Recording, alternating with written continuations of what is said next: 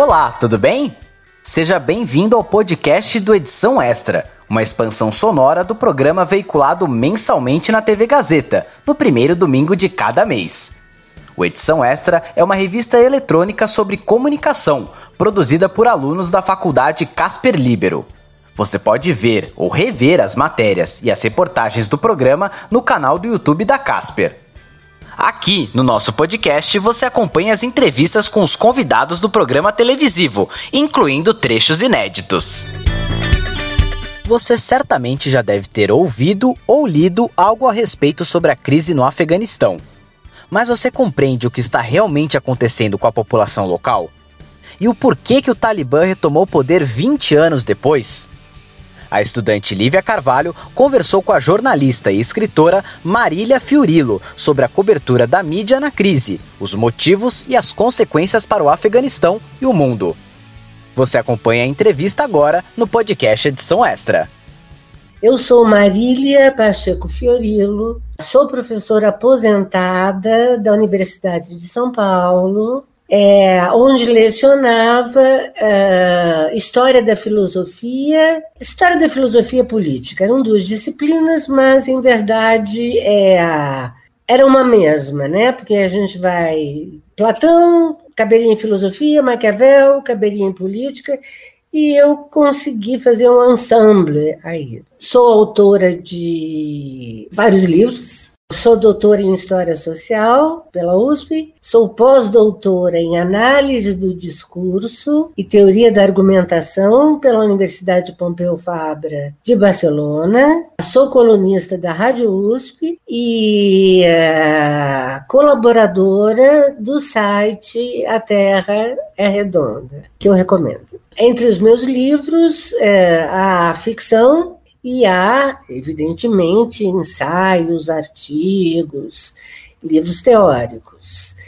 E uh, aproveitando aqui o momento do merchandising, eu vou mencionar um livro publicado pela Civilização Brasileira, do Rio de Janeiro, que chama-se O Deus Exilado que traça a história do cristianismo primitivo, isto é, do paleo-cristianismo, antes dele se tornar a doutrina oficial do Império Romano. É um livro bem bacana, tem mapas, tem gráficos, tem reproduções de imagens. E outro que eu gostaria de mencionar é um artigo que eu fiz também sobre a demografia das religiões no Brasil, é a mudança de uma maioria absoluta católica e a emergência dos evangélicos, em especial do neopentecostalismo, que foi publicado por uma editora muito prestigiosa, talvez a mais cobiçada pelos acadêmicos, que chama-se Leiden, Brill, Boston, Tóquio. E o título desse livro é Religion on the Move. Além disso, gosto de cachorros, gatos e gente simpática e civilizada.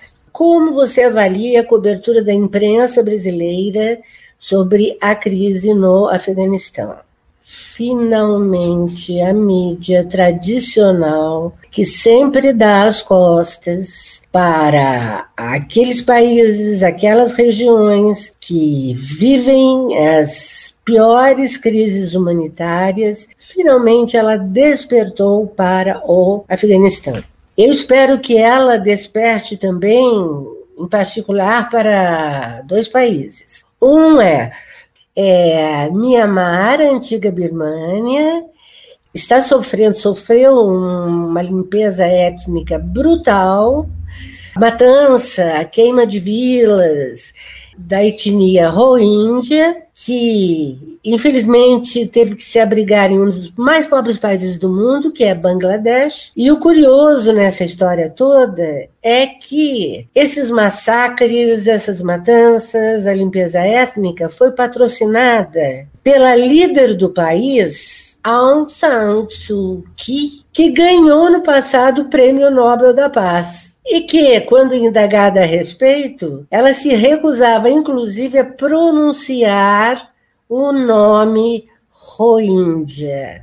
Outra situação que merece extrema atenção é a situação do Iêmen, que está sendo bombardeado impiedosamente pela coalizão da Arábia Saudita e do, dos Emirados Árabes, onde a contagem de mortos se faz por horas, nem é por dias, e você tem centenas de crianças, homens, mulheres, velhos, morrendo diariamente, não só de fome, como de cólera, que é uma doença que foi erradicada no mundo, mas voltou no Iêmen porque a Arábia Saudita bombardeou exatamente as estações de saneamento de água. Então, quem sabe é, esse despertar para o Afeganistão faça com que a mídia brasileira dê mais atenção às crises humanitárias, aos crimes contra a humanidade e aos genocídios. Olha, eu estava mencionando o Arábia Saudita e os Emirados Árabes, enfim, os países do Golfo Pérsico. Isso é interessante, porque esses países também, discreta, mas eficientemente, eles financiam o Talibã. A Arábia Saudita é o berço do wahhabismo, que é uma versão extremada do islamismo e que pertence à corrente sunita. Há duas correntes no islamismo: o xiismo e o sunismo. Então, um alerta: quando a gente quer insultar alguém, dizer que o cara é feroz, que o cara é incapaz de uma conversa e a gente chama de xiita, a gente está sendo errado, está fazendo totalmente errado. Porque os grupos terroristas mais notórios, o Daesh, eu chamo Daesh porque é o nome árabe, mas ele também é conhecido como ISIS ou ISIS ou ISIL, a Al-Qaeda e o próprio Talibã são sunitas portanto, inimigos do Irã e dos xiitas. Por que, que o Afeganistão virou manchete, de repente? Um país paupérrimo, 38 milhões de habitantes, que estão há 40 anos sob o jugo, primeiro dos invasores soviéticos, depois da guerra entre clãs rivais, que é, é o período chamado Warlords. Depois, a primeira tomada pelo Talibã, a invasão americana, que dura 20 anos, e em seguida essa fuga apressada e desastrada dos americanos, que está provocando muita celeuma nos Estados Unidos, e a volta triunfal, porém deplorada pela população, do Talibã ao poder. O Afeganistão virou notícia, creio eu, porque ele é um caso polêmico da política interna doméstica dos Estados Unidos. Eu estava escutando o secretário de Estado, Blinken, testemunhar diante de uma comissão do Senado para apurar a crise afegã. A retirada foi desastrosa, eles sequer avisaram o governo afegão, não tinham plano de evacuação para um milhão de pessoas né, que, que colaborou com o governo americano durante sua estadia de 20 anos no país e não tinham a menor noção das consequências. Então, o Afeganistão virou assunto porque ele pode se tornar um caso sério para os Estados Unidos. A parte um ou outro senador que de fato está envergonhado com essa esse abandono repentino, brutal do país, eu creio que a maior preocupação dos norte-americanos é se o Afeganistão não pode se tornar rapidamente um ninho de terroristas de exportação, que vão cometer os seus atentados na Europa, nos Estados Unidos, em outros locais, mas sobretudo na União Europeia e nos Estados Unidos. Bom, primeiro temos que lembrar que a tomada final de Cabul porque desde o ano passado o Talibã já dominava praticamente toda a rural. Tanto que boa parte da população fugiu para cidades maiores e principalmente para a capital, Cabul, achando que levaria meses até a chegada desse grupo delinquente. Então era previsível, mas o que nos surpreendeu entendeu é que não foi questão de meses, foi questão de dias. Mas o roteiro dessa história já estava sendo escrito desde 2019, 2020, nas negociações patrocinadas pelo então presidente americano Donald Trump em Doha. Essas negociações consistiam em uh, uma conversa entre representantes do governo americano e representantes do Talibã, ignorando completamente o governo oficialmente instaurado no Afeganistão. Como aconteceu também durante a guerra da Síria, em que é, frequentemente o Lavrov e o Kerry, Rússia e Estados Unidos, se encontravam para discutir como coibir uh, o bombardeamento de armas químicas, e quanto mais eles dialogavam, mais o Assad bombardeava com armas químicas Alepo. Nesse caso, ocorreu a mesma coisa. Nas negociações em Doha, o Talibã fazia promessas que todos sabiam que eram vãs, e quanto mais se falava, mais ele multiplicava os ataques ao país. Então ninguém, ninguém, você não precisa ser um especialista, mas ninguém que acompanha razoavelmente os acontecimentos acredita nesse conto do vigário ou conto do mular, se preferirem, de que o Talibã havia se reformado, se modernizado, se tornado um patrono do feminismo e dos direitos humanos. O que nós vimos foi a rapidez com que o Talibã, que voltou igual, se não pior, porque ele está mais rico, a sua riqueza provém da exportação de ópio e de extorsões o país também tem riquezas minerais nas quais a China está de olho. Por isso, a China mantém-se sabiamente calada, é, sem protestar, sem dizer nada, como uh, aconselha o milenar confucionismo. Então, o Talibã está mais rico e está mais violento do que, do que nunca. Nas semanas de de setembro, a gente viu imagens estarrecedoras, imagens de jornalistas, vimos na, na BBC, em algumas redes, né? Imagens de jornalistas que tinham sido brutalmente torturados, exibindo as marcas da tortura, imagens de gente sendo assassinada em Herat, a imagem de um suposto colaborador do governo americano que foi forçado a correr descalço no chão pedregoso do país até desmaiar. E essa promessa de que as meninas vão poder voltar à escola e as mulheres vão poder voltar a trabalhar, é, eu não me fio nela, não, porque nos pequenos vilarejos já está havendo muita retaliação contra as mulheres.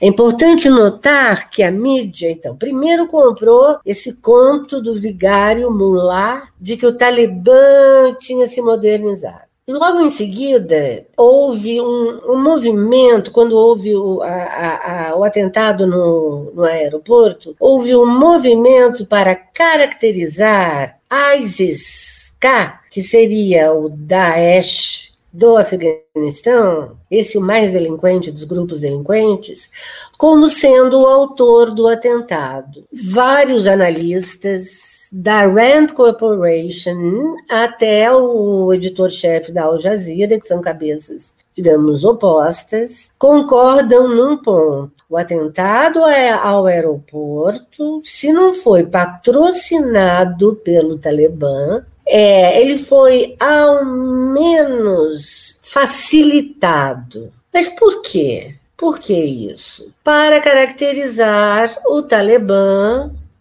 como diz o receituário de Trump e agora em prosseguimento Biden, para exibir o Talibã como a um dos males o menor, isto é, a única força capaz de gerar uma certa estabilidade e unificar o país.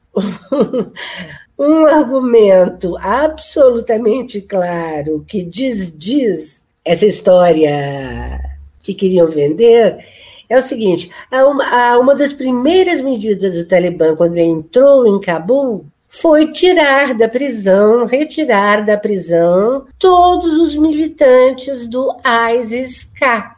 Então, está havendo uma colaboração estreita. O ISIS-K é um braço útil do Talibã. Assim como a Al-Qaeda também terá acolhida no novo regime. A prova de que há uma cooperação que pode ser provisória, pode ser uma aliança cambiante, mas entre os vários grupos, é que o filho do Mullah Omar, que foi o fundador do grupo, foi nomeado ministro de Assuntos Internos e o procuradíssimo pelo FBI na lista de os homens mais procurados do mundo, o militante da Al-Qaeda paquistanesa Haqqani foi brindado com o cargo mais estratégico no momento, que é o de ministro da Segurança. Então, talvez o temor dos Estados Unidos e a razão pela qual o assunto tomou essa proporção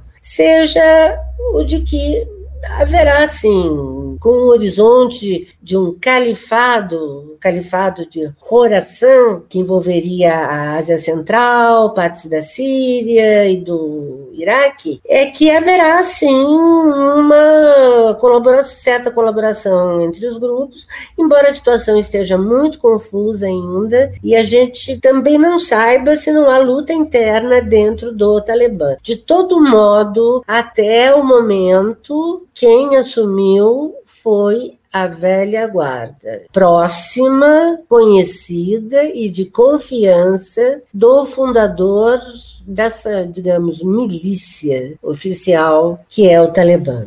Que veículos a gente deve acompanhar para a gente se informar melhor? Ó, antes de tudo, eu queria dizer assim: o jornalista é, eu dei aula por muitos anos de jornalismo na USP. O jornalista é, por excelência, um generalista. Ele tem que ter cultura geral. O Isaiah Berlin, que era um professor de História das Ideias em Oxford, ele dizia que há dois tipos de intelectuais, a raposa e o porco-espinho. Porco-espinho é um fulano que conhece super a fundo uma única coisa, por exemplo, o Einstein. E a raposa seria um Leonardo da Vinci que conhece pintura, que conhece, hum, que sabe construir um helicóptero, que conhece a arte da guerra e fisiologia e anatomia e etc. Então, guardadas as proporções, nós jornalistas somos mais raposas. A gente tem que ter uma cultura, preferência humanística,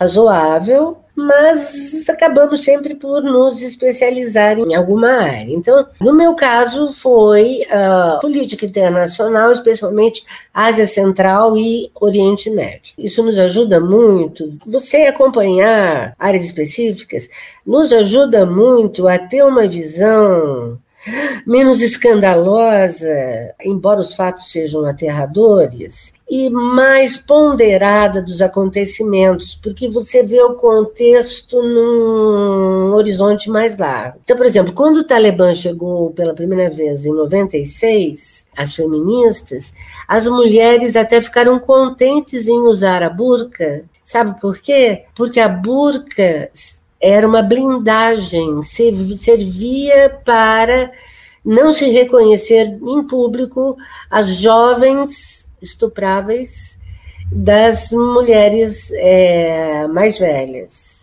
É bom lembrar que a, ONU, numa resolução de, de, alguns anos atrás, passou a considerar o estupro não um dano colateral, mas o estupro em si como um crime de guerra. Então, quando o Talibã pela primeira vez assumiu, antes de mostrar sua verdadeira face, que é a escabrosa, que gosta de apedrejamentos em estádios, que proíbe música, onde a arbitrariedade reina como em poucos lugares, que transforma as mulheres em criaturas desprezíveis, a tal ponto que elas não podiam estudar, não podiam trabalhar e elas não podiam sair às ruas sem a presença de um ser do sexo masculino, mesmo que fosse o filhinho de oito anos. Essa política voltará. Ela já está voltando nos pequenos lugares. Se eles não têm pudor de, nos primeiros dias, exibir os corpos açoitados dos jornalistas e outros atos de terror, imagine daqui a dois meses, três meses, seis meses. Voltando ao nosso caso, o que, que a gente tem que conhecer? Primeiro, eu acho que a gente precisa se caprichar um pouco e se familiarizar com a língua inglesa. O ideal é o inglês, o francês, etc. Para que a gente possa ter acesso à mídia que tem mais credibilidade, respeitabilidade, que dá furos muito rapidamente. Estou me referindo à vetusta BBC em inglês, também a BBC no Brasil. A BBC, naturalmente, ela é mais completa. E estou me referindo à CNN, mas acima de tudo, a rede Al Jazeera. Muita gente ignorante acredita que a Al Jazeera é uma rede islamista, extremista, defensora da burca. Ao contrário, a Al Jazeera conseguiu contratar grandes jornalistas internacionais tem excelentes entrevistadores, tem programas maravilhosos, eu recomendo o Inside Story, que é semanal, e, pasmem, a própria Hillary Clinton, uns anos atrás, afirmou que o melhor do jornalismo estava contido na Al Jazeera. A Al Jazeera, ela é repudiada por vários países islâmicos de diferentes matizes de fundamentalismo. Por exemplo, há um jornalista da Al Jazeera que está preso há dois anos no Egito, depois do golpe do, do Sisi. E no Golfo Pérsico, na Arábia Saudita, nos Emirados Árabes, ela também não entra. Então, boas fontes, eu recomendo Al Jazeera, BBC, CNN, Claro, Le Monde, é, para quem sabe alemão, Deutsche Welle, o New York Times, o Washington Post, mas também recomendo que vocês é, façam assinatura ou entrem em contato com algumas think tanks, são assim, laboratórios de pesquisa, instituições que congregam intelectuais, acadêmicos, jornalistas, etc., para discutir, ponderar vários temas da geopolítica.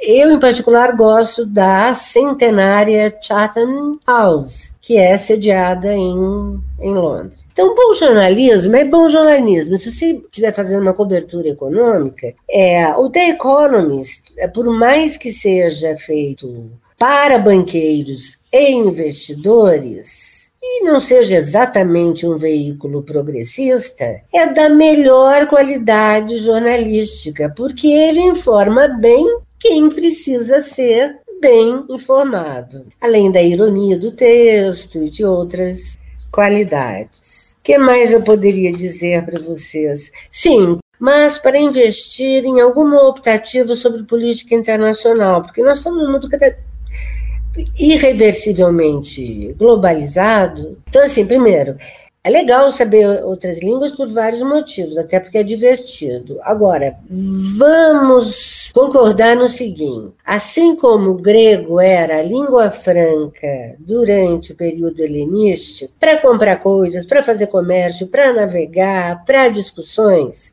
falava-se grego na Palestina, em torno de todo o mar Mediterrâneo, falava-se um grego popular, a coine. O inglês é a língua franca da modernidade. Eu ministrava história da filosofia e tentava montar os seminários plugando os autores com as conjunturas. Então, por exemplo, tópico Maquiavel, uma aula expositiva do Maquiavel, leitura de capítulos do Príncipe.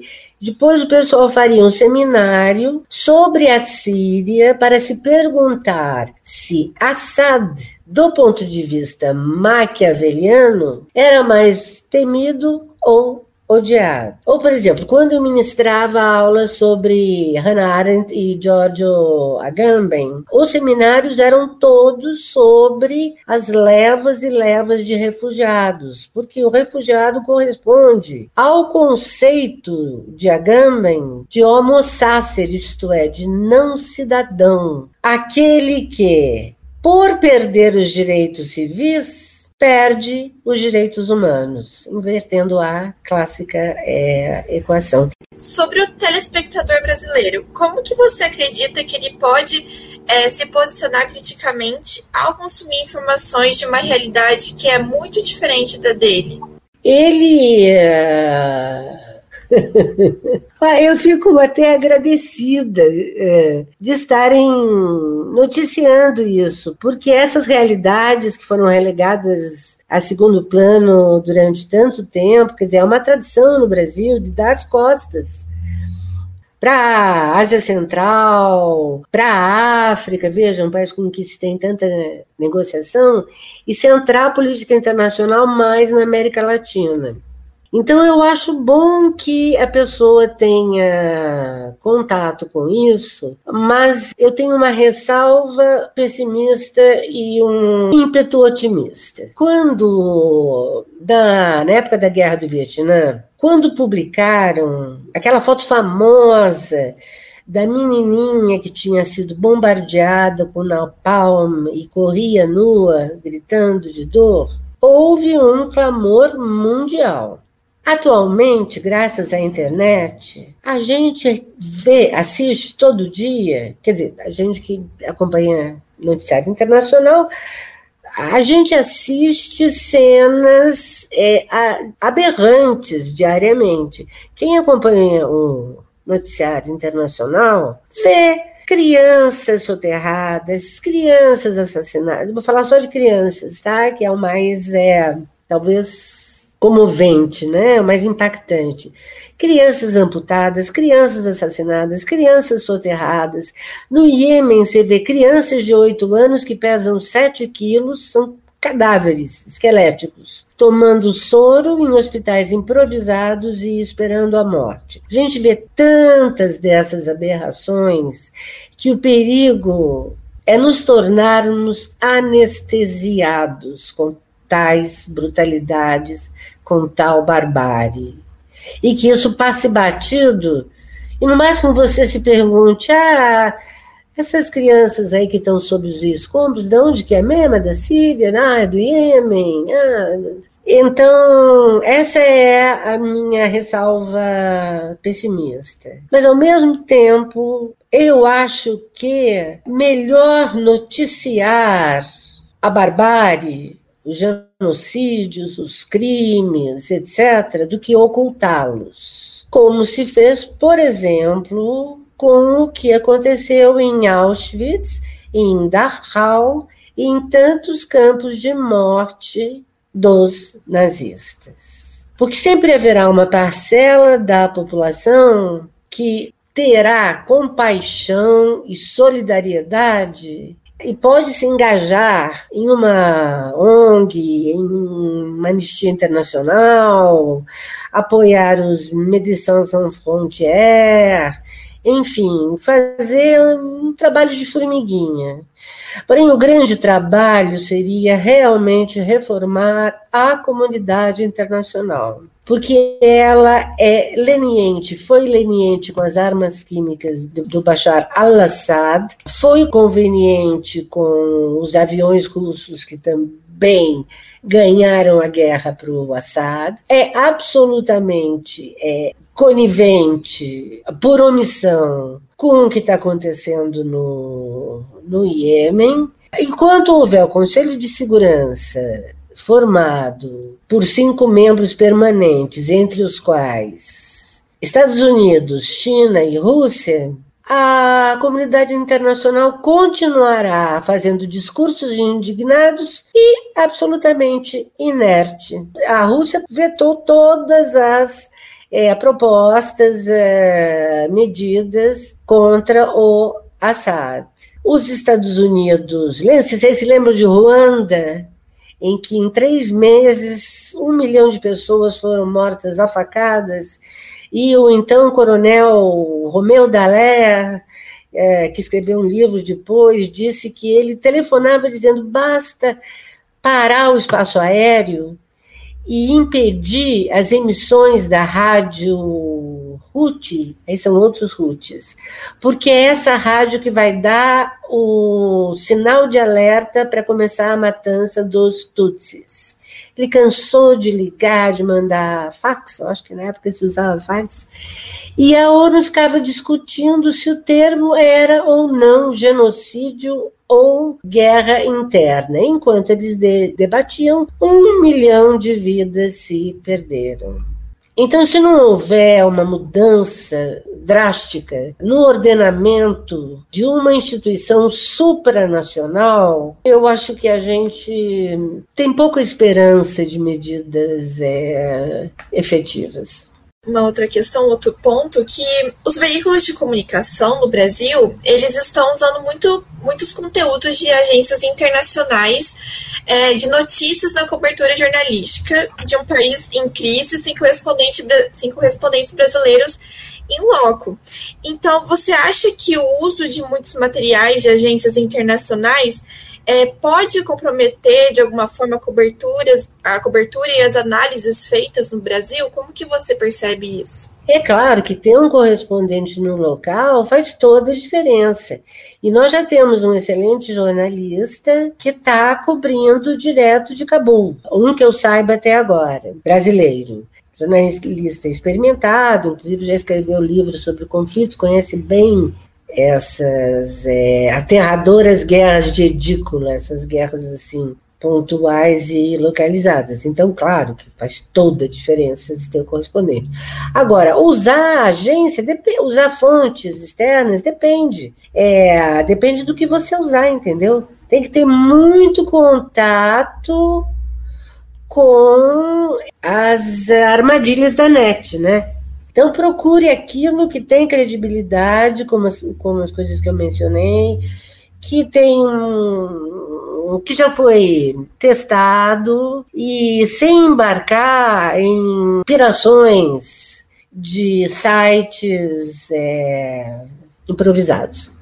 Em Mianmar, quando houve a limpeza étnica dos Rohingya, a, a Prêmio Nobel da Paz proibiu a entrada de jornalistas. Não entrava, não entrava jornalista. Assim como não entra em Guantánamo. Então veja que curioso como as perversidades estão democraticamente distribuídas é, pelo mundo. E como a mídia ela pode influenciar o olhar da população em relação ao que está acontecendo no Afeganistão? Como a cobertura da imprensa pode influenciar as decisões políticas é, em outros países como os Estados Unidos? A cobertura no, no Afeganistão, a, a cobertura nos Estados Unidos e no, e no Brasil e qual a influência. Como eu não falo nem leio Pashtun ou Dari, eu não tenho ideia do que é a cobertura no Afeganistão. Aliás, eu acho que ela vai deixar de existir, o jornalismo vai ser, vai se tornando um buraco negro no Afeganistão. Eu já acho excelente o fato de se dar visibilidade. O fato de se dar visibilidade é ótimo. Que haja erros, houve um erro, um outro ótimo jornalista é, cometeu um erro, chamou de Caraçano, que deveria ser coração, que mais do que uma província é uma noção de califado que englobaria a Ásia Central, partes do Iraque e da Síria. Mas não, foi, não é culpa dele, nem é a culpa da da produtora aí, é, porém é uma tradição de longa ignorância dessas situações e desses países que existe na grande mídia nativa. Marília, como você vislumbra o futuro da mídia e da liberdade de imprensa no Afeganistão? Com uma única palavra: inexistentes. A escritora e jornalista Marília Fiorilo explicou muito sobre aspectos históricos do Afeganistão e o contexto atual, incluindo o surgimento do Talibã e os motivos que levaram o país a ser manchete na mídia. Aprendemos também a importância de acompanhar diferentes veículos de comunicação para conhecermos com mais precisão os fatos internacionais. Agora que você já tem uma ideia sobre o papel do jornalista na cobertura do Afeganistão e de como a mídia influencia o olhar das pessoas para este tema, não deixe de acompanhar o próximo episódio do podcast Edição Extra, que irá focar no mesmo assunto. Fique ligado nos próximos episódios do podcast do Edição Extra, disponível nas principais plataformas de áudio. O Edição Extra é um projeto transmídia, produzido por estudantes da Faculdade Casper Libero, com supervisão pedagógica do professor Renato Tavares, supervisão operacional de Roberto Vilela e suporte operacional de profissionais dos estúdios, da Rádio Gazeta Online e da produtora experimental audiovisual. Podcast Edição Extra. Apresentação: Caio Melo. Roteiro: Caio Melo, Heloísa Rocha e Renato Tavares. Produção de entrevistas: Carla Azevedo, Kei Machida, Lívia Carvalho e Lucas Aguiar. Edição: Agnoel Popó. Edição de mídias audiovisuais: Nilson Almeida. Site e mídias sociais: Heloísa Rocha. Faculdade Casper Libero. Supervisão pedagógica da Rádio Gazeta Online e da produtora experimental audiovisual: Renato Tavares. Supervisão operacional da Rádio Gazeta Online e da produtora experimental audiovisual Roberto Vilela. Coordenadoria de Jornalismo Helena Jacó. Coordenadoria de Rádio TV Internet Marco Vale. Operações da Faculdade Casper Libero Antônio Viana. Gerente administrativo da Faculdade Casper Libero Eric Wonhat. Diretor da Faculdade Casper Libero Wellington Andrade. Fundação Casper Libero. Superintendente-geral da Fundação Casper Libero, Sérgio Felipe dos Santos. Presidente da Fundação Casper Libero, Paulo Camarda. Até a próxima!